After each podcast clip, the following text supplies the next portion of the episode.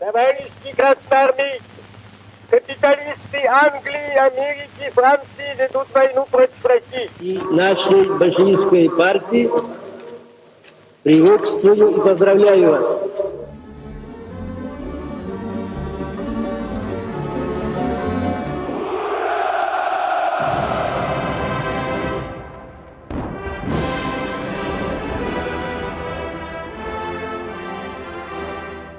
Rusya'dan Sevgilerle'nin 40. bölümüne hoş geldiniz. Her hafta olduğu gibi yine karşınızdayız. Ben Deniz Tunç Karyoncu. Oğutuna ile birlikte konuklu bölümlerimize devam ediyoruz. Ve bugün değerli bir konuğumuz var. Yönetmen, sinema yazarı Çağrı Kınık oldu bizlerle. Hoş geldiniz. Hoş bulduk. Bugün Sovyet sinemasını konuşacağız ve ayrıntılı bir şekilde konuşmaya çalışacağız. Özellikle Türkiye'de Sovyet filmlerine dair, Rus filmlerine dair oldukça büyük bir ilgi var. Ve farklı dönemlerden farklı yönetmenler takip ediliyorlar, izleniyorlar, üzerine yorumlar yapılıyor. Ama biz bunun hem teorik hem de bir takım pratik tartışmalarla zenginleştirmeyi ve aslında bu 70 yıllık Sovyetler Birliği döneminde sinemanın nasıl geliştiğini, nasıl dönüştüğünü ve sonunda nasıl bırakıldığını tartışmaya, konuşmaya çalışacağız ve ilk soruyla başlayalım. Tabii ki Ekim devriminden 1917'den önce bir çarlık dönemi var. Ya sinemanın 19. yüzyılın sonundan itibaren gelişmesi, 20. yüzyılın başına itibaren dünyanın her yerine dağılması ve yeni bir sosyalleşme aracı olarak insanların sinemayı tüketmeleri. Ya sadece bu tüketim sosyalleşme aracı olarak da sağlanmıyor. Devletin de yönetenlerin de aslında sinemayı yeni bir araç olarak kullanmaları söz konusu oluyor. Her toplum ve devlet ilişkisinde gördüğümüz ilişki ağlarında bunu deneyimliyoruz. Rusya İmparatorluğu'na sinema nasıl geldi? İnsanlar bu sinemayı nasıl bir heyecanla ya da merakla baktılar? Sinema salonlarında bunu nasıl tükettiler? Nasıl tür filmler yapıldı? Ve bizi 17'ye götüren süreçte bir de çünkü Birinci Dünya Savaşı var. Gelişmeler nasıl oldu bunu sormak istiyoruz. Şöyle söyleyeyim şimdi ben böyle bir yayına katılacağımdan bahsetmiştim bir arkadaşıma. Sovyet sineması nedir diye konuşacağız demiştim.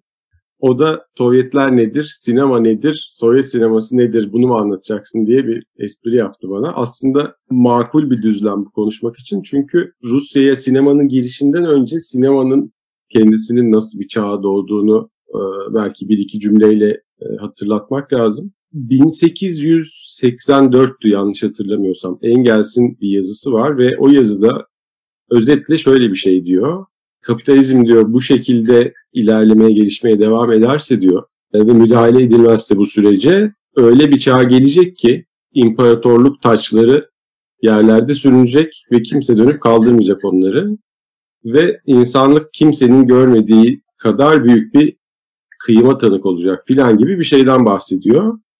Ve arkasından da şöyle bağlıyor. Bu diyor işçi sınıfının kurtuluşunun yolunu da açacak, döşeyecek. Şimdi sinema dolayısıyla aslında bir tür kriz çağının sanatı gibi ortaya çıkıyor. Yani eski dünyanın o konvansiyonel anlatımların bir doygunluk noktasına gelip tıkandığı ve yeni bir çağın insanlığı çeşitli düzeylerde davet ettiği bir dönemin sanatı gibi. Yani resim, müzik, edebiyat, plastik sanatlar genel olarak diyelim mimarlık bir noktaya gelmiş durumda ve insanlığa mutlu, umutlu bir gelecek vaat edemiyor. Öyle bir tıkanma yaşanan bir dönem. Dolayısıyla da bir şeylerin habercisi gibi düşünülebilir. Yani hem bir hareketten, hem bir hızdan, hem bir örgütlenmeden bahsediyoruz. Sinemada sonuçta hareketin örgütlenmesi bir anlamda. Bununla e, bir şeyleri anlatmaya çalışmak demek. Dolayısıyla bunu hatırlatmakta fayda var. İkincisi genel olarak zaten biliniyordur. Bu 1895'te Lumière kardeşlerin yaptığı ilk gösterimle sinemanın halkla buluşmaya başlaması. Onlar ilk bu icat diyeyim ona tabii ki. Bu tekniği, icadı geliştirdiklerinde bir tür sanatsal işe yüklemiyorlar. Mümkün olduğu kadar yaygın gösterimler yapıp ilgisini çekip insanların kazanabilecekleri kadar para kazanıp devam etmek istiyorlar hayatlarını. Başka bir sektörde üretim yapan e, bir ailenin üyeleri bunlar zaten. Dolayısıyla da onların halkın ilgisini çekecek görüntüleri toplamak üzere dünyanın dört bir tarafına kameramanlar gönderdiklerini de biliyoruz. E, Rusya'ya da benim bildiğim kadarıyla Çarlık döneminde böyle giriyor ilk kez sinema. Hem oradaki hayatı kaydedip Avrupa'ya taşımak, Fransa'daki başta e, Fransa olmak üzere izleyicilerle buluşturmak e, hem de orada da gösterimler yapmak üzere sonuçta ilgi çekiyor. Çarlık mensupları ikinci Nikola'ydı yanlış hatırlamıyorsam. pek değer atfetmiyorlar açıkçası. Onların elinde çünkü edebiyat ve müzik gibi o 19. yüzyılın önemli birikimine sahip oldukları sanat dalları da var. Boş işler gibi yaklaşıyorlar. Bir taraftan da popüler edebiyat uyarlamaları, tiyatro oyunu uyarlamaları üzerinden kimi yapımlar gerçekleşmeye başlıyor. Yani çok kabaca böyle girdiğinden bahsedebiliriz sinemanın 20. yüzyıla ve Rusya'ya öyle diyeyim. Burada tabii Çar'ın aksine e, Lenin sinemaya çok büyük bir değer atfediyor ve bizim için sanatların en önemlisi gibi bir söz söylüyor. Bu tabii çok ünlü. Ve buradan sonra e, aslında hem devrim sürecinde fakat devrimden sonra sinemanın çok önemli bir e, yer kapladığını hem bahsettiğiniz sosyalleşme sürecinde hem kültürlenme sürecinde büyük bir aygıta dönüşünü görüyoruz. Ve sizin hem katkıda bulunduğunuz kitap var 100. yılında Büyük Ekim Devrimi diye. farklı makaleleriniz, çalışmalarınız var. Burada aslında Ekim sinemasının ne olduğunu, ne anlama geldiğini tartışıyorsunuz. Tabii Ekim Devri'nin 100. yılını çoktan geçtik. E, o aralar dünyanın her yerinde, farklı çevrelerde, farklı sermaye çevrelerinde de Ekim devrimi çok konuşuldu, tartışıldı. Fakat sizin de işaret ettiğiniz gibi hala hem bu devrimin hem de e, bu devrimin sinemasının güncel olduğunu görüyoruz. Sorumu e, toparlamam gerekirse bu güncelliğe dair neler söyleyebilirsiniz? Ve Ekim devrimi sinemasından o bahsettiğiniz Sovyet e, sinema kavramlarının açıklaması kapsamında ne anlıyoruz, ne anlamamız gerekir? Az önce ufak bir noktaya atladığımı şimdi sizi dinlerken fark ettim. Ekim devriminden önce, 1905 devriminden sonra diyelim ya da Rusya'da, Çarlık Rusya'sında e, sinema alanında önemli yatırımlar yapan yapımcılar ortaya çıkmaya başlıyor. Ve özellikle 1905 devriminden sonra yavaş yavaş güneye doğru hem gün ışığından daha uzun süre yararlanabilecekleri şekilde hem iklimin biraz daha uygun olduğu e, için işte Kırım taraflarına doğru iniyorlar. ABD'de Hollywood'un doğu yakasından batı yakasına doğru taşınması, orada kurulması gibi. Ve burada kimi yapımlar üretilmeye başlanıyor. Şimdi Rusya'nın devrim öncesi Rusya'sının sinemasının ilginç, özgün yanlarından bir tanesi olarak şeyden bahsediliyor. Rus seyircisinin melodramlara meraklı olduğundan ve mutlu sonla bitmeyen filmleri özellikle sevdiklerinden. Kimi filmlerin dolayısıyla e, Rusya'ya özgü finalleri ayrıca çekiliyor. Oradaki izleyicinin ilgisine göre falan. Şimdi adını unuttum, bağışlayın beni ama Mihalkov'un bir filmi vardı. O dönemi anlatan. Aşk Kölesiydi yanlış hatırlamıyorsam filmin adı. Devrim sürecinde, devrimin hemen öncesinde sinema sektöründen kime enstantaneler içeren bir şey. Dolayısıyla da şunu söyleyebilirim. Eisenstein'in de 20'lerin sonlarına doğru bir yazısında yakındığı şeylerden bir tanesi işte karmaşık aşk ilişkileri, evli insanların başkalarıyla görüşmesi filan gibi işte bizim de televizyondaki dramalarda çokça rastladığımız üzere bugünlerde. Bu tür filmler, yapımlar daha çok ortada. E, bunun ötesinde sinemanın ilginçlik ve insanların duygularını gıdıklamak dışında pek bir fonksiyonu yok. E, söylediğiniz üzere Lenin, Lunacharsky'yi tabii burada saymak lazım. Kurupskaya'nın adını söylemek lazım mutlaka. Sinemaya başka bir misyon, başka bir anlam da yüklüyorlar. Şimdi çok ayrıntıya girmeyelim tabii ama Şimdi bir taraftan az önce de söyledim. Belki Büyük Petro'ya kadar geri götürülebilir bunun tarihi. E, sonuçta Rusya'da önemli bir aydın damarı var bir tarafta. Yani bu e, 20. yüzyılda ve Ekim devrimiyle birlikte ortaya çıkan bir şey değil. Bir tarihi geçmişi var bu e, meselenin. Ama demin demiştim ya hani bir, bir tür krizden de bahsediyoruz. Yani 19. yüzyıldan 20. yüzyıla geçerken işte 1905 devrimiyle ilk kez kendisini şiddetli bir şekilde hissettiren ve yine Çehov'un mesela e, çok karakteristiktir benim görebildiğim kadarıyla.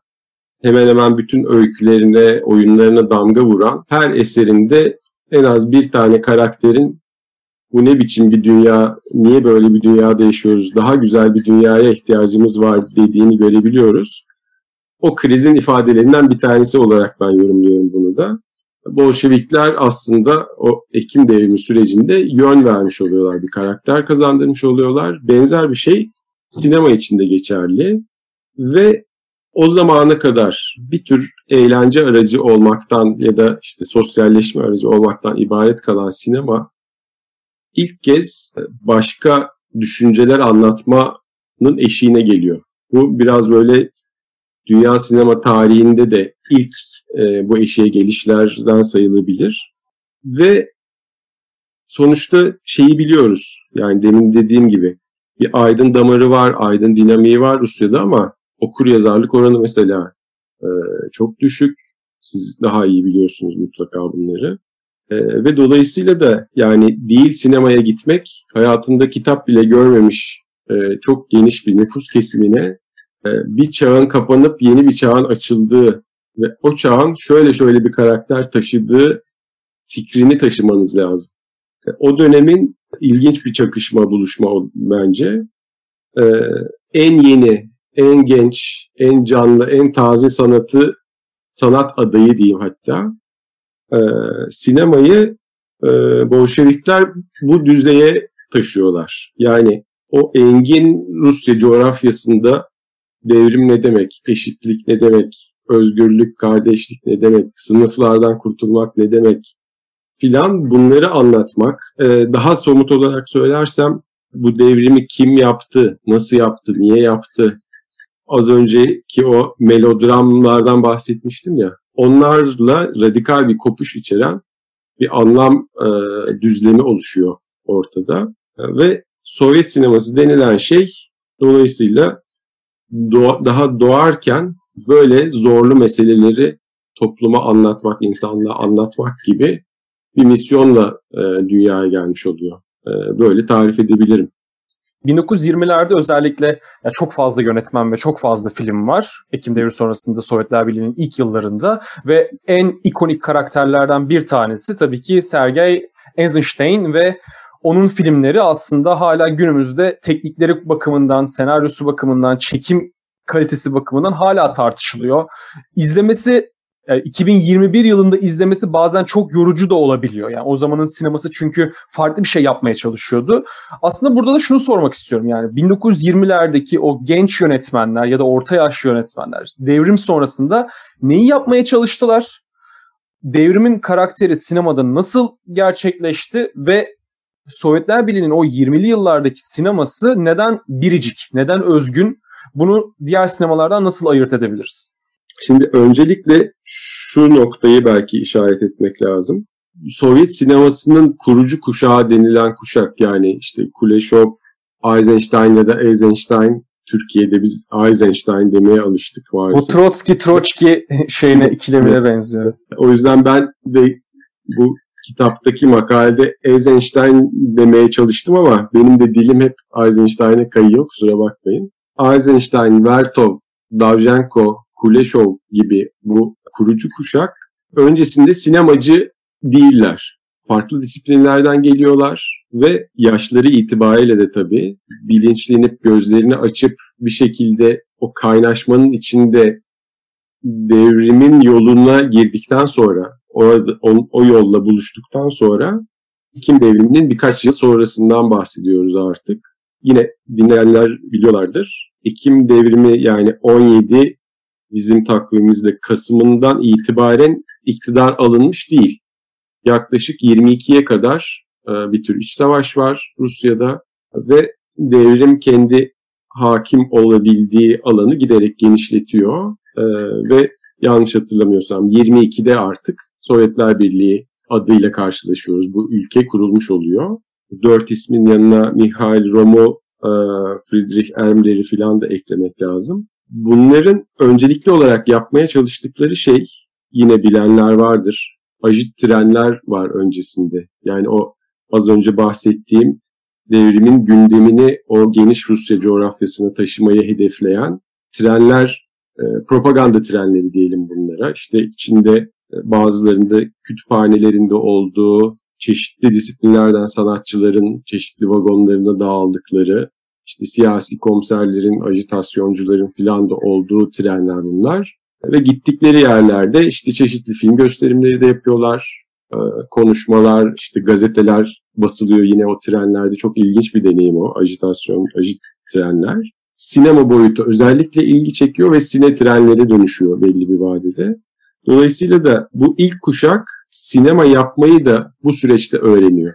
Dolayısıyla da o sinemaya karakterini veren şeylerden bir tanesi olan belli bir düşünceyi aktarma meselesi daha bu iç savaş sürecinde devrimin ne yapmaya çalıştığını anlatma faaliyetinde kendisini hissettiriyor ve sinemanın temel unsurlarından bir tanesi haline geliyor. Bunu özellikle vurgulamak lazım. Yani daha öncesinde sinema eğitimi falan almamış bir kuşak kendi kendini yetiştiriyor bu süreçte. Çok politikler, esas amaçları hatta politik öyle diyelim. Ve giderek bu sayede arka arkaya eklenen görüntülerle bir düşünceyi anlatma denilen şey o sanat, sinemayı sanat haline getiren yolu döşüyor zaten. Atraksiyonlar kurgusu ya da e, çarpıcı öğeler kurgusu denilen bir şeyden bahseder Eisenstein. Klasik anlamda böyle hep neden sonuç ilişkilerine bağlı doğrusal bir anlatım değil de sıçramalı, kopuşlu başka bir yaklaşım e, ortaya koyuyorlar. Mesela e, belki denemek isteyen, o gözle bakmak isteyen dinleyiciler olur.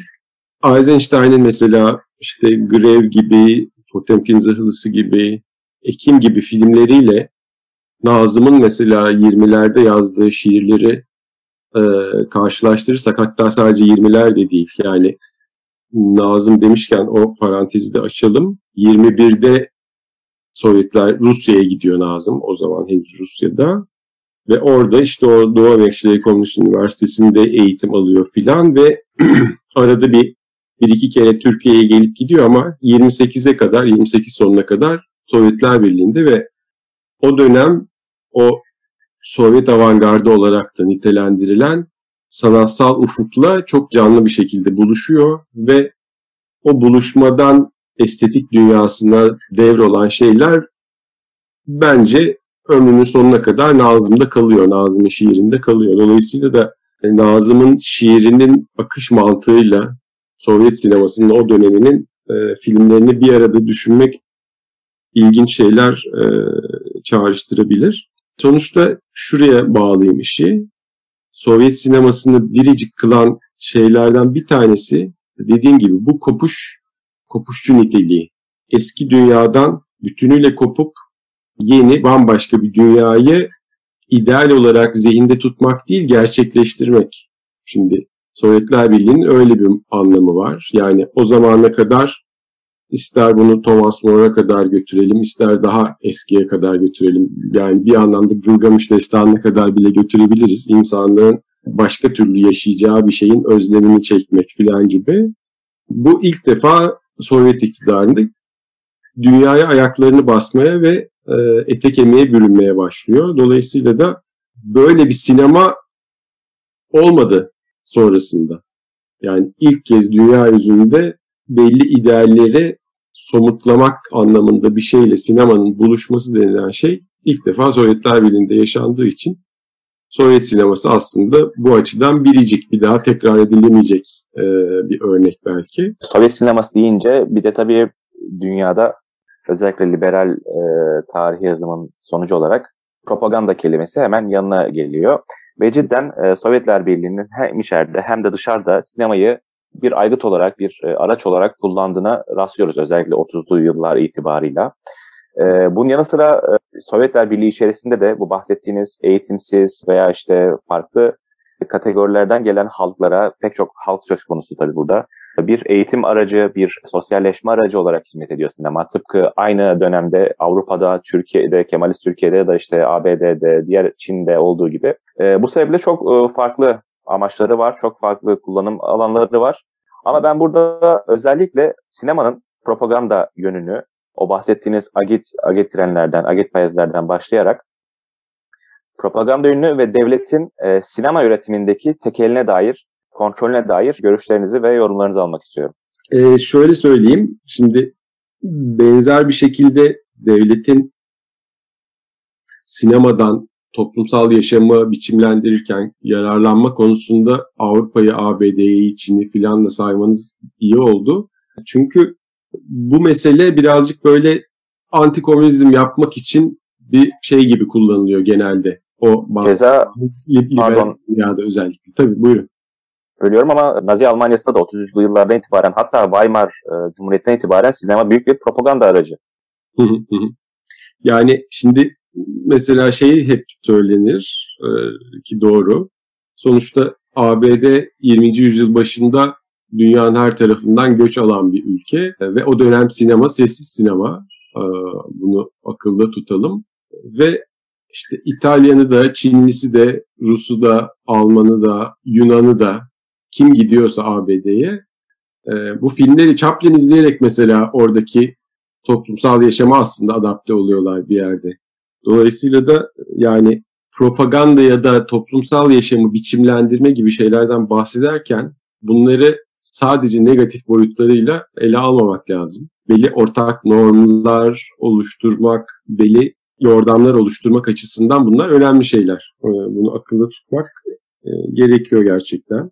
Şu meseleye de özellikle dikkat çekelim. Yani hani ilk kurucu kuşağın Sovyet avantgardlarının içine dahil edebileceğimiz e, sonuçta sinemanın çok ötesinde sanatların bütün başlıklarında nasıl diyeyim bambaşka bir estetik ufuk ortaya çıkıyor Sovyetler Birliği'nde e, 20'lerle birlikte ve işte ister plastik sanatlar diyelim ister e, fotoğraf, mimarlık, müzik bütün yani o Tatlinler, Rodchenko'lar, e, Meyerhold'lar, Shostakovich'ler filan e, bu dönemin isimleri. Yani bütün devler aynı tarihsel dalga ile birlikte yükseliyorlar. Belki öyle yorumlayabiliriz. O geniş Rusya coğrafyasında kitlelerin katılabilmesini sağlamak, bunun yollarını döşemek diye bir misyonunuz daha var. Üstesinden gelmeniz gereken bir şey daha var. Dediğiniz gibi hem çok çeşitli halklar var, çeşitli diller, kültürler, tarihler var e, söz konusu coğrafyada. Bu e, çeşitlilikle, zenginlikle e, rahat iletişim kurabileceğiniz bir düzlem şekillendirmeniz lazım. Şimdi ben bunu e, o 100. yılında Büyük Ekim Devrimi kitabındaki makalede de şöyle formüle etmeye çalışmıştım.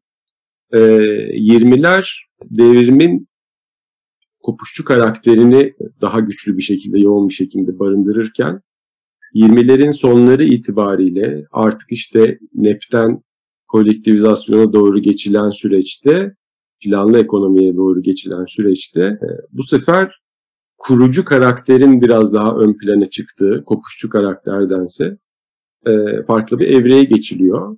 E, ve dolayısıyla da 30'larda sonrasında sosyalist gerçekçilik olarak adlandırılan başka bir ufukla karşı karşıya geliyoruz. Yani o avantgard dediğimiz dönem yerini sosyalist gerçekçilik dönemine bırakıyor.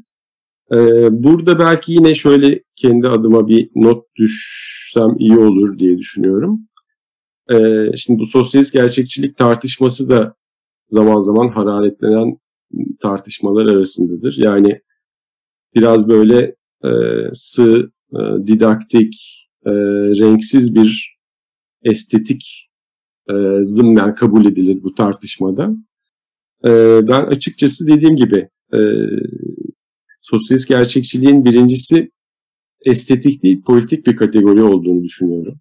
İktidarın alındığı bir coğrafyada o sosyalizmin kazanımlarını korumak ve bunu toplumsallaştırmak e, amacıyla üretilen sanat esas olarak o sosyalist gerçekçilik ekolü diyelim.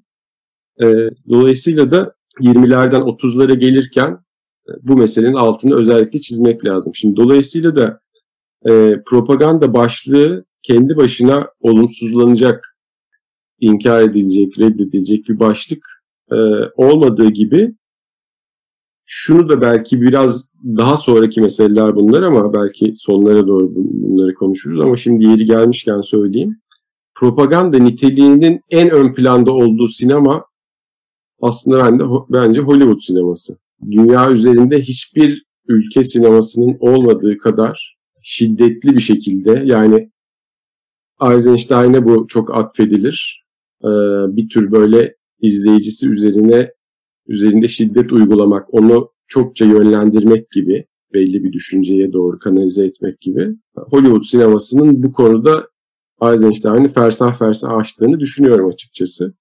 O yüzden de propaganda meselesi e, dediğim gibi şey açısından önemli. Yani halkın o toplumsal politik süreçlere katılımını sağlamak açısından e, ve bir ortak kültür oluşturmak açısından e, kritik olduğunu düşünüyorum ben. O, Oğul zaten bahsetti, siz de cevap verdiniz. 30 yıllardaki tartışmalar ve sosyalist gerçeklikten de bahsettiniz. Bu kısımla alakalı zaten soruyu biraz kurgulamak istiyorum. Yani 30'larda biz en çok neyi biliyoruz Sovyetler Birliği'nde? Yazarlar Birliği'nin işte Gorki'nin başlattığı bir edebiyat tartışmasını biliyoruz. Yani edebiyat dediğimiz şey nasıl uygulanmalı, nasıl yazılmalı, nasıl kurgulanmalı? Bunun sinema alanını sormak isteyeceğim size. Yani neyi, neyi nasıl olmalıya sinemacılar ne cevap veriyorlar 30'larda? Çünkü şunu da biliyoruz. Hem bir propaganda aygıtı sinema, dünyanın her yerinde olduğu gibi Sovyetler Birliği'nde de ideolojiyi temsil eden, onu kılan ve onu yaratan öğelerden bir tanesi ve önemli görsel olduğu için oldukça önemli bir araç. Ama şunu da biliyoruz. 30'lar aynı zamanda Sovyetler Birliği'nin iktidar mücadelenin yaşandığı döneme de tekabül ediyor. Yani o işte Stalin'in ya da muhaliflerinin ya da 36'dan sonra başlayan sürecin işte sonra 2. Dünya Savaşı'nın ve burada hep bir mücadele var. Ve bu mücadelede tabii ki sinema kendi reaksiyonu nasıl gösteriyor? Tamam sosyalizm tabii ki devletin ideolojisi ve aygıtı olarak insanlara öğretilecek ve kapitalizmle olan mücadelede bunun ne diyelim propagandası yapılacak ama aynı zamanda bir de siyasal iktidar var. Bu siyasal iktidar sinemada nasıl temsil ediliyor ya da buradaki tartışmalar nasıl ilerliyor? Burada da yine birkaç düzlemden bahsetmek lazım. Şimdi birincisi o bahsettiğiniz şey sosyalist gerçekçilik çerçevesinde sanat nasıl yapılır, roman nasıl yazılır vesaire gibi kurallar koyma meselesi diyelim. E şimdi bu tek başına bence Sovyet iktidarı ya da sosyalist kuruluş süreçleriyle ilgili değil. Bir toplumsal formasyon kendini kurmaya başladıktan sonra ya da kurma sürecinde e, bir şeyin inkarı üzerine şekilleniyorsa kendi kurallarını ifade etmeye çalışır. Şimdi e, biz mesela antik Yunan'da da e, ne bileyim Aristo'da da var, Platon'da da var. Yani trajedi nedir, şiir nasıl yazılmalıdır, o öyle midir, bu böyle midir türü tartışmaları o zamanlarda da görüyoruz. Ne bileyim artık feodalizmden kapitalizme doğru geçilmeye başlanan evrede işte Rönesans döneminde de görüyoruz bu tür tartışmaları ya da işte Burjuva devrimlerinin hemen arifesinde ansiklopedistlerde de mesela aydınlanma döneminde kimilerinin çıkıp işte A harfi şöyle yazılır, üçgen buna denir, bilmem ne şöyle yapılır, tartı şöyledir, ölçü böyledir diye e, norm ve kurallar tarif ettiklerini görüyoruz. Dolayısıyla da işin bir yanı dediğim gibi eski dünyadan kopan artık bambaşka toplumsal ilişkiler yaratmaya soyunan bir ufkun o toplumsal ilişkileri, o toplumsal yaşamı nasıl biçimlendireceğine dair kendi kurallarını ortaya koymaya çalışması. İşin bir boyutu bu. İkinci boyutu dediğiniz gibi e, bir mücadele var gerçekten ortada. Devrim dediğiniz şey iktidarı aldığınız günde bitmiyor. Orada başlıyor belki bazı şeyler. O iktidarı elinizde tutmanız, ideallerinizle e, o iktidarı toplumsallaştırma ve kurumlaştırma sürecinin tutarlı bir şekilde ilerlemesini sağlamanızda filan e, düğümlenen şeyler var, boyutları var. E, dolayısıyla da Sovyetler Birliği'nde mesela şu tür şeyler yapılıyor. Yine bilenler mutlaka vardır. 1919 yılında işte ilk kez e, dünyada bir sinema okulu kuruyor, kuruluyor. Yani yanlış hatırlamıyorsam o çok kısa ömürlü Macaristan Sovyeti'nde de kuruluyor bir sinema okulu ama o Sovyet e, çok kısa ömürlü olduğu için yaşayamıyor. O yüzden pek sayılmıyor bu şeyde e, okul deneyimi olarak. Bunun ötesinde bugün bile baktığımızda yapım süreçlerinin ne kadar karmaşık, dağınık, zorlu süreçleri olduğunu görebiliyoruz. Film üretme anlamında. Sovyet devleti bunu toparlıyor. Yani stüdyolar mesela şeyi hatırlatayım ya da vurgulayayım özellikle demin söylemedim galiba. 1905 devriminden itibaren işte o daha güneyde Kırım civarlarında e, kurulan yapım evleri, stüdyolar vesaire üretiyorlar bir taraftan ama 17 Şubat devriminden sonra oralardaki büyük yapımcılar e, yavaş yavaş oraları terk etmeye başlıyor. Rusya'yı terk etmeye başlıyorlar. Çünkü bir takım kamulaştırma söylentileri çıkmaya başlıyor. Ve bunlar Rusya'yı terk ederlerken çantalarını alıp gider vaziyette değiller tabii. O kurmuş oldukları stüdyoları neredeyse kendileri yağmalayıp işe yarar sonrasında kullanabilecekleri ne varsa alıp geride gerçekten o kelimenin o anlamıyla enkaz bırakarak ayrılıyorlar oradan. Dolayısıyla da Sovyet iktidarının yaptığı bir diğer şey Sovyet sinemasının teknik altyapısını oluşturmak.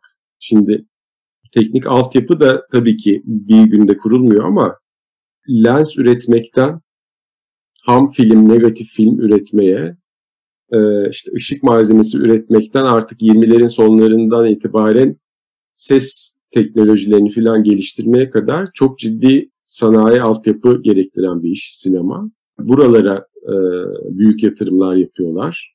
Sovyetler Birliği'nin dört bir yanında on binlerce sinema salonu açılıyor teknolojilerle filan. Dolayısıyla da Sovyet sinemasını tartışırken onun siyasal boyutunu, propaganda boyutunu vesaireyi şeyi de hesaba katmak lazım. O karikatür ifadeyle bir takım böyle odalarda birileri şöyle senaryolar yazın, böyle karakterlere yer verinden ibaret bir şey yapmıyorlar.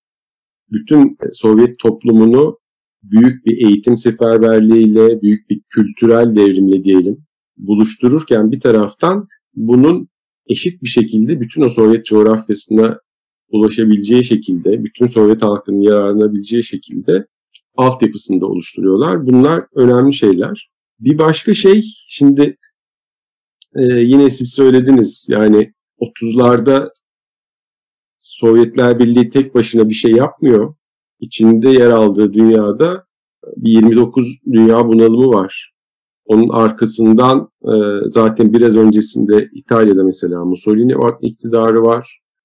E, 29 bunalımının biraz sonrasında Almanya'da Hitler'i görüyoruz. İşte Macaristan vesaire çeşitli Avrupa ülkelerinde de sağcı, faşizan iktidarlar başa gelmeye başlıyor. Ve bunların o yokluk çeken krizler içerisinde çalkalanan toplumlarına karşılık Sovyetler Birliği'nde o müthiş yoksulluğu geride bırakan artık işte sağlık alanında, eğitim alanında filan böyle e, sanayileşme açısından dev adımlar atabilen ve bunu görece e, eşit bir şekilde tüm e, ülkeye yayan bir iktidardan bahsediyoruz. Dolayısıyla da şunun bilgisine sahip Sovyet iktidarı e, ya da parti diyelim o dönemde SBKP bir taraftan Avrupa'da faşizmler yükselmeye başlıyor. Ve dolayısıyla da biz iktidarı aldık hadi tamam şimdi tatile çıkıyoruz gibi bir durum tabii ki yok ortada. Hani demin bahsettim 22'ye kadar süren bir iç savaş vardı ve bu iç savaşın çeşitli uzantıları o ülkede var olmaya devam ediyorlar. Dolayısıyla da bir ideolojik politik mücadele var gerçekten ve sinemada burada bir fonksiyon üstleniyor kesinlikle. Mesela Ivan Privyev'di galiba yönetmenin adı. Traktörcüler diye bir filmi vardır. Bu siz belki bilirsiniz o hikayeleri. O kolektivizasyon süreçlerinde traktör kullanan insan sayısını bir taraftan arttırırken ya da e, traktör üretimini arttırırken o fabrikaların ve traktör kullanan insanların çok kısa bir sürede tank üreten ve e, tank kullanan insanlar haline dönüştürülmesi filan gibi şeyler de söz konusu. 30'ların sonlarından bahsediyoruz. Dolayısıyla da e, bu propaganda meselesi dediğim gibi öyle karikatürleştirilebilecek bir mesele olmanın çok ötesinde. E, sinemanın siyasi bir fonksiyon üstlenmesi e, bütün Sovyet toplumu siyasallaşmış bir toplumken işte garipsenecek ve e, tukaka edilebilecek bir şey değil. Yani şöyle çok küçük bir not daha düşüp bitireyim bu kısmı daha söyleyeceğimi. Ee, mesela bugün Türkiye'de bu toplumun politize olmamış olmasının nelere yol açtığını görebiliyoruz. Yani ortalık korkunçluktan geçilmezken diyeyim. Hadi başka ifade bulamadım şimdi. hiçbir şeyin değişmediği bir e, ortamda yaşıyoruz. Dolayısıyla da Sovyet toplumunun kendi kurduğu iktidara sahip çıkıp o iktidarı korumak üzere ve e, kültürel yaşamı, sanatsal üretimi de bu amaçla, bu coşkuyla, bu heyecanla biçimlendirmesi bana değerli yani değil değersiz olmak çok değerli geliyor. Öyle söyleyeyim. Buradan 60'ların 70'lerin aslında dönüşen sinemasına birazcık sizi götürüp aslında soruyu da oradan kurgulamak istiyorum. Çünkü şunu görüyoruz. Savaş sonrası 50'lerden sonra artık yeni bir sinema var. Yani bütün dünyada işte romantik komedilerin, komedi filmlerinin ağırlık kazandığı. Tabii ki yine ideolojik temelli filmlerin yapıldığı, işte savaş filmlerinin çekildiği dönemler de var. Bunlar da eş zamanlı olarak devam ediyorlar ama bugün herhangi bir insana ya da Rusya'da yaşayan ya da post-Sovyet coğrafyasında yaşayan ya da Türkiye'de yaşayan bir insana en çok bildiğiniz Sovyet filmleri nelerdir diye sorsanız büyük ihtimal ilk sıraları her zaman ya romantik komediler alacak ya komedi filmleri alacak. En çok izlenen filmler hep onlardır. Yani Mosfilm'in ürettiği 70'lerin, 60'ların, 80'lerin filmleridir. Ve aslında bu dönüşen işte Ekim sinemasının nasıl dönüştüğünü, bu filmlerin Sovyet toplumuna nasıl girdiğini, ailecek izlenen bu filmlerin hayatı nasıl yerleştiğini ve sizin bunu aslında makalenizde yani kitapta kurguladığınız makalede biraz olumsuz olarak değerlendiriyorsunuz. Yani çok net bunun iyi bir şey olduğunu söylemiyorsunuz. Neden buna olumsuz bakıyorsunuz? Bunu sormak istiyorum. 40'ların başında Gal diye bir şeyle karşı karşıya kalıyoruz. Bu e, Sovyetler Birliği'nin ve tüm insanlık tarihi açısından çok kritik bir e, dönem. 4 yıl yaşıyoruz. Ve yine biliniyor yani rakamlar biraz farklılaşabiliyor belki ama 20 milyonun üzerinde Sovyet insanının savaşta hayatını kaybettiğini biliyoruz. Dolayısıyla da savaştan sonra işte epey yakılıp yıkılıyor da Sovyetler Birliği. Bunu da biliyoruz şimdi. Ayrıntıya çok fazla girmeye gerek yok. Ama işte büyük sanayi merkezlerinden ya da işte e, yetişmiş kentli nüfusun e, epey bir kısmını kaybediyor Sovyetler Birliği bu dönemde. Ve dolayısıyla da işte kanayan o ağır yaraların sarılması, iyileştirilmeye başlanması denilen süreç yani yaklaşık şöyle söyleyeyim ben az önce adı geçen birkaç kere e, makaleyi yazarken kronolojik bir film izleme e, pratiği içindeydim. 1910'lu yıllardan başlayıp işte 90'ların başına kadar getirdim e, ve tarih sırasıyla geldim ve dolayısıyla da böyle nasıl diyeyim tarihsel olgulara dair bilgilerin dışında sadece bu izlemeyi yaptığınızda bile bir tür EKG gibi e, Sovyet toplumunun kalp atışlarını görmek mümkün oluyor. Nerelerde e, sekteye vuruyor o kalp atışları, nerelerde problem var filan azıcık görebiliyorsunuz onu. Ve 50'lerde işte mesela Zareçnaya Sokağı'nda Bahar'dı galiba Marlen Hutsiyev'in e, filmi. O filmlerle birlikte şöyle bir gündemin oluşmaya başladığını görebiliyorsunuz Sovyetler Birliği'nde. Çok ağır şeyler yaşadık bu ülkede. Belli hedeflerimiz, ideallerimiz vardı. E, belli bir toplumsal yaşam ufkumuz, kurgumuz vardı. Bunu hayata geçirmek için e, çok çalıştık, çok bedeller ödedik. İşgale uğradık Naziler tarafından onları da alt ettik. Tamam. Peki nereye doğru gidecek Sovyet toplumu? Ee, yani ila nihaye e, yara sarmak üzerinden kurgulayamazsınız bir toplumsal yaşamı. Ee, toplumun ben şu tarafa doğru gidiyorum, böyle bir şey hayal ediyorum filan gibi bir şeye sahip olması lazım, yön duygusuna. Ee, ve 50'lerin ortalarından itibaren bu tartışmanın birazcık Sovyet sineması tarafından da yapılmaya başlandığını da görüyoruz. İkincisi şunu belki söyleyeyim. E, atlamak biraz şey olur, abes olur. Bu İkinci Dünya Savaşı neydi? Ne yaşadı Sovyet toplumu burada? Buna dair de çok fazla e, film yapılıyor. Herkes biliyordur yine tabii bunları. İşte turnalar, uçarkenler, e, insanın kaderi vesaire vesaire işte o askerin türküsü, askerin babası vesaire. Burada nasıl diyeyim yine bir Hollywood hatırlatması yapayım. Şimdi Hollywood deyince tabii ki homojen bir şeyden bahsetmiyoruz ama ağırlıklı olarak homojen bir karakteri vardır Hollywood'un. Ortalama bir savaş filminde ABD'nin o kıyıcılığa niye gereksinim duyduğunu görürsünüz. Ee, ve böyle bir tür militarizm şovu yapılır o filmlerde. İşte illaki finaline doğru ne bileyim böyle Jurassic Park filan gibi filmler bile olsa sanki konu dışındaymış gibi e, başlıklar bile olsa işte ABD bayrakları e, ortaya çıkmaya başlar ne bileyim işte o Kara Şahin helikopterleri geçer görkemli bir şekilde filan filan izleyicisinde militarist duygular uyandırır. Hollywood'un yaptığı savaş filmleri ortalama olarak söylüyorum. Ee, Sovyet sinemasına baktığınız zaman şunu çok derinden hissedebilirsiniz. Yani savaşı öyle anlatabilmek için gerçekten çok ağır şeyler yaşamış olmanız gerekir. Yani e, bir Sovyet filmi izleyip ikinci savaşa dair ya da savaşa dair e, militarist duygulara kapılmanız neredeyse imkansızdır. Barış ne kadar değerli, ne kadar güzel, ne kadar onurlu bir şey bunu anlatır size Sovyet savaş filmleri. Dolayısıyla da o yara sarma süreci dediğim şeye bunlar eşlik ediyor bir taraftan. Yani bir yanıyla evet bunlar da propagandif nitelik taşıyan şeyler. Sovyet toplumuna yaşama dair başka türlü bir ufuk sunan e, diğer ülkelerden, kapitalist ülkelerden ya da emperyalist ülkelerden diyelim başka bir ufuk sunan bir sinemadan bahsediyoruz. Ee, ve ilk maddede söylediğim bu Sovyet toplumu peki yaralarını sarıyor ama nereye doğru kurgulayacak, hayatını nasıl kurgulayacak konusu ee,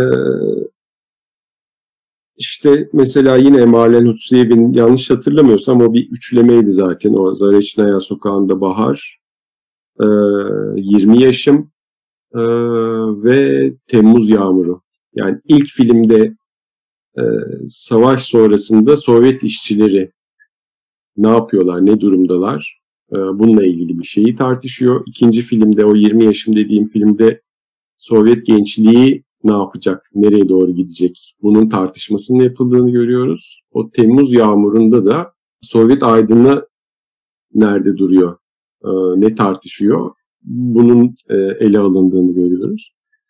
E, bu tartışma maalesef diyeyim yani benim görebildiğim kadarıyla 60'ların ilk yarısında birazcık tıkanıyor.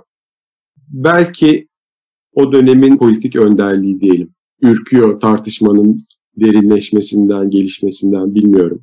Belki başka mekanizmalar e, işliyor. Ona dair kesin bir şey söylemek mümkün değil şu an en azından benim için. Ama dediğim gibi filmler üzerinden konuştuğumuzda 60'ların ortalarında başka bir takım filizlerin boy vermeye başladığını görüyoruz. Sovyet sineması diye. Ve o filmler işte bir kısmı artık işte sonrasında hani Türkiye Cumhuriyetler filan denilen coğrafya vardır ya. Özbeklerin vesairenin yavaş yavaş filmler yapmaya başladığını görüyoruz. İşte Kırgızistan'dan, Kazakistan'dan filan filmler gelmeye başladığını görüyoruz. Dolayısıyla da sinema sanatı bir taraftan Sovyet coğrafyasına doğru yayılmaya devam ediyor.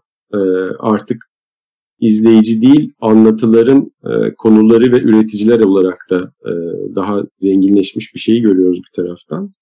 Ama diğer taraftan da az önce bahsettiğim bu Sovyet toplumu nereye doğru gidecek tartışmasına daha kimlikçi bugünün şeyiyle kültürel kimlikçi diyeyim e, başka bir takım yanıtlar üretilmeye başlandığını da görüyoruz.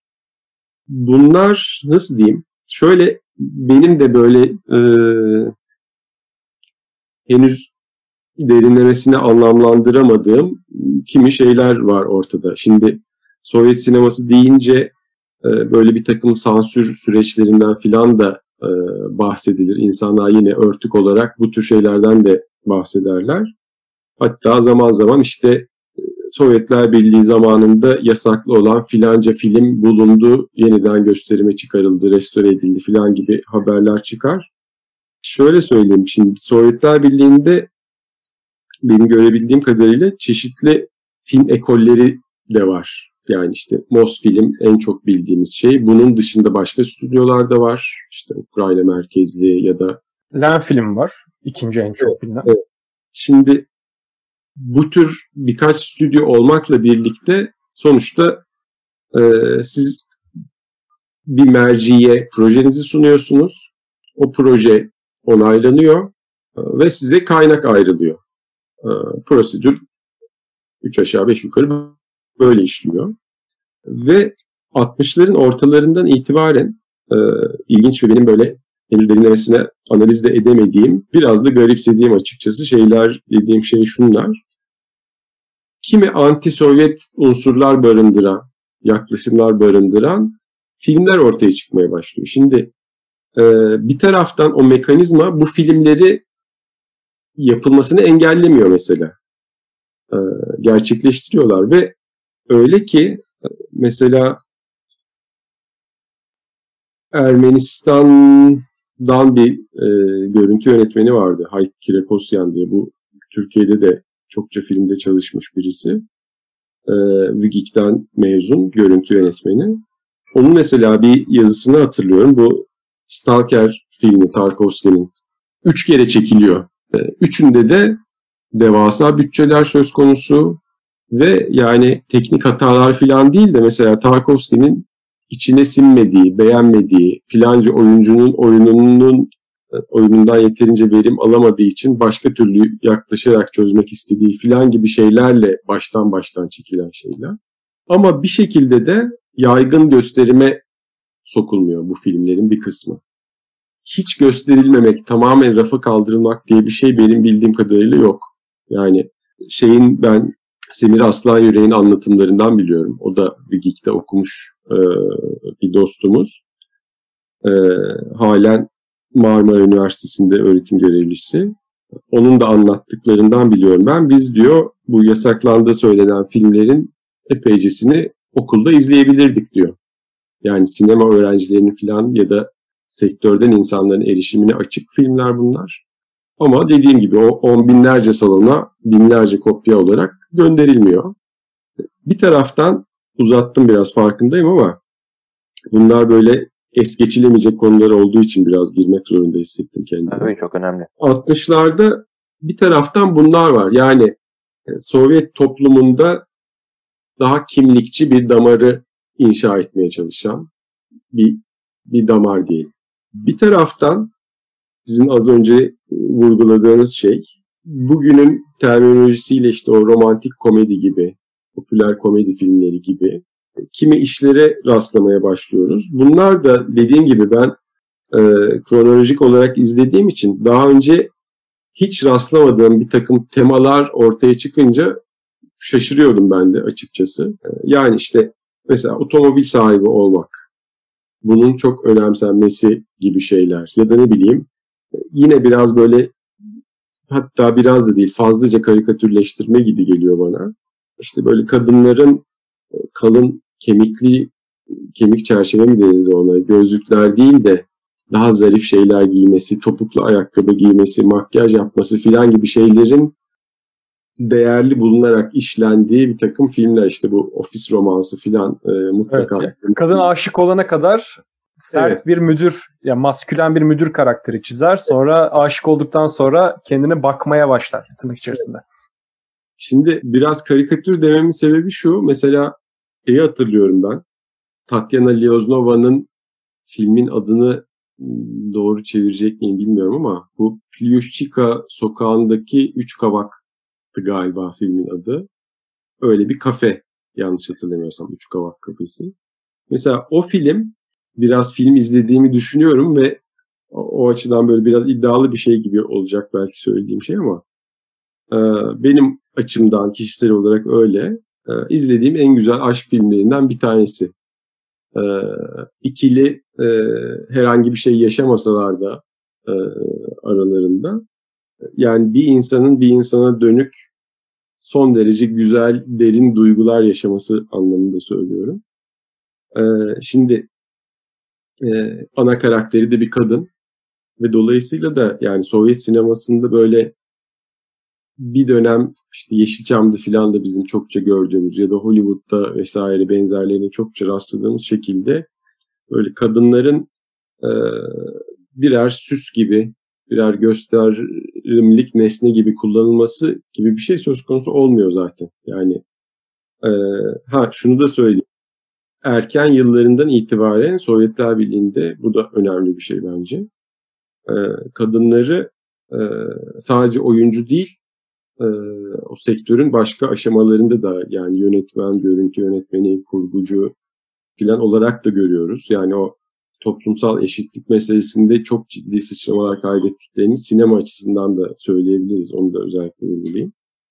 Ee, şimdi böyle bir durum varken ortada 70'lerde işte o ofis romansına benzeyen bir takım filmlerin çıkmasını ben garipsemiştim açıkçası. Ve bu söylediğim anlamda bir gerileme olarak yorumlamıştım. Sizin bahsettiğiniz o olumsuzlamanın bir e, boyutu bu. Yani e, kadının hem Sovyet toplumsal yaşamındaki yeri hem de sinemadaki yeri çok daha ilerideyken onun böyle bir tür güzellik nesnesine doğru indirgenmesi e, acayip gelmişti bana.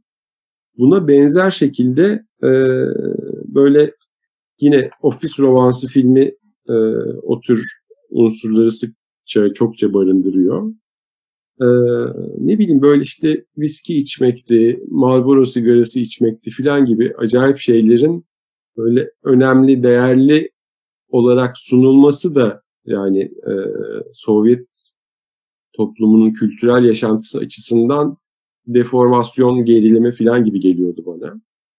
Ki yani ne bileyim şimdi siz öyle bir ülkesiniz ki e, uzaya giden ilk kadın e, sizin bir yurttaşınız, sizin yetiştirdiğiniz bir insan, bu kadar önemli ağır sorumluluklar verebildiğiniz ayrımcılık diye bir şeyden bahsedilemeyecek bir e, rolü varken kadının Sovyet toplumunda. E, güzellik, müzellik filan gibi şeyler yani sinemada konu edilecek şeyler değil bunlar anlamında söylemiyorum ama e, birazcık tek boyutlu şekilde bazı meselelerin ele alınmaya başlandığını görüyorum ve o yüzden de e, bu romantik komedimsi filmler bana gerçekten acayip gelmişti. Mesela bir başka nokta yine çok popüler filmlerden bir tanesi bu Moskova Gözyaşlarına inanmıyor filmi. Yine sizin söylediğiniz gibi e, ciddi gişe yapan e, filmlerden biri yanlış hatırlamıyorsam. E, şimdi bunların da bu tür filmlerin de tarih kavrayışı, siyaset kavrayışı, Sovyet toplumunu kavrayışında ciddi problemler var. O yüzden de ben 70'lerle birlikte Sovyet sinemasında böyle bir tür aşağı yönelme o grafik çizgi dediğim e, hissettim, gördüm. Şimdi Gleb Panfilov geliyor aklıma. Yani onlar yine belli bir düzeyi korumaya çalışan yönetmenler. Fırlanmıyor tabii ki 70'lerle birlikte Sovyet sineması. Ama önemli, değerli, ciddi alınabilir, size geleceğe dönük umut veren yapımların sayısında radikal bir düşüş oluyor öyle söyleyeyim. Buradan tabii Tarkovski ismini de andınız. Ee, 70'lerden sonra e, sadece e, Sovyet sineması için değil, Sovyetler Birliği hani varlığı e, ideolojik e, ne diyelim yapısı için, e, devlet yapısı için çok büyük bir dönüşüm devrine giriyoruz. Gorbaçov ve Perestroika ile beraber zaten e, artık 90'ların başında e, nihayete eriyor bu dönem.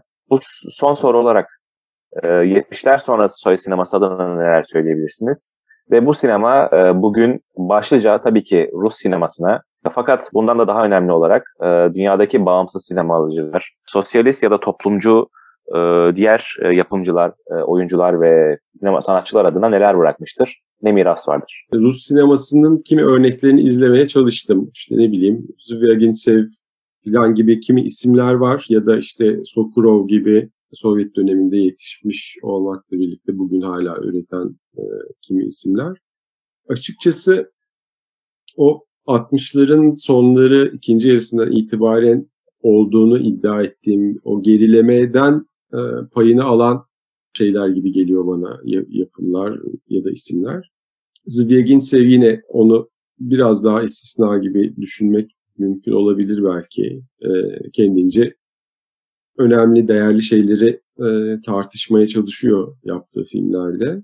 Ama mesela onun da böyle nasıl diyeyim manevi boyutu diyeyim biraz daha güç kazanmış durumda sanki. Ya da başka daha popülerleşmiş kimi e, Rus filmleri biraz daha böyle artık işte ya o Guy Ritchie'nin filan filmlerine benzeyen şeyler e, işte o vurdulu kırdılı hani erkek filmi denir ya o tür nitelikler taşıyan şeyler e, ya da işte Hollywood sinemasına fazlaca öykünen onların neredeyse yeniden çevrimleri düzeyinde kalan şeyler. Dolayısıyla da Sovyetler Birliği'nden sonra benim görebildiğim kadarıyla Rus sineması diye bir şeyden çok fazla bahsedemiyorum ben kendi adıma söyleyeyim. Yani bir yerden sonra da yakından takip etmeyi bıraktım açıkçası. Ee, belki sizin ekleyeceğiniz, vurgulayacağınız isimler vardır.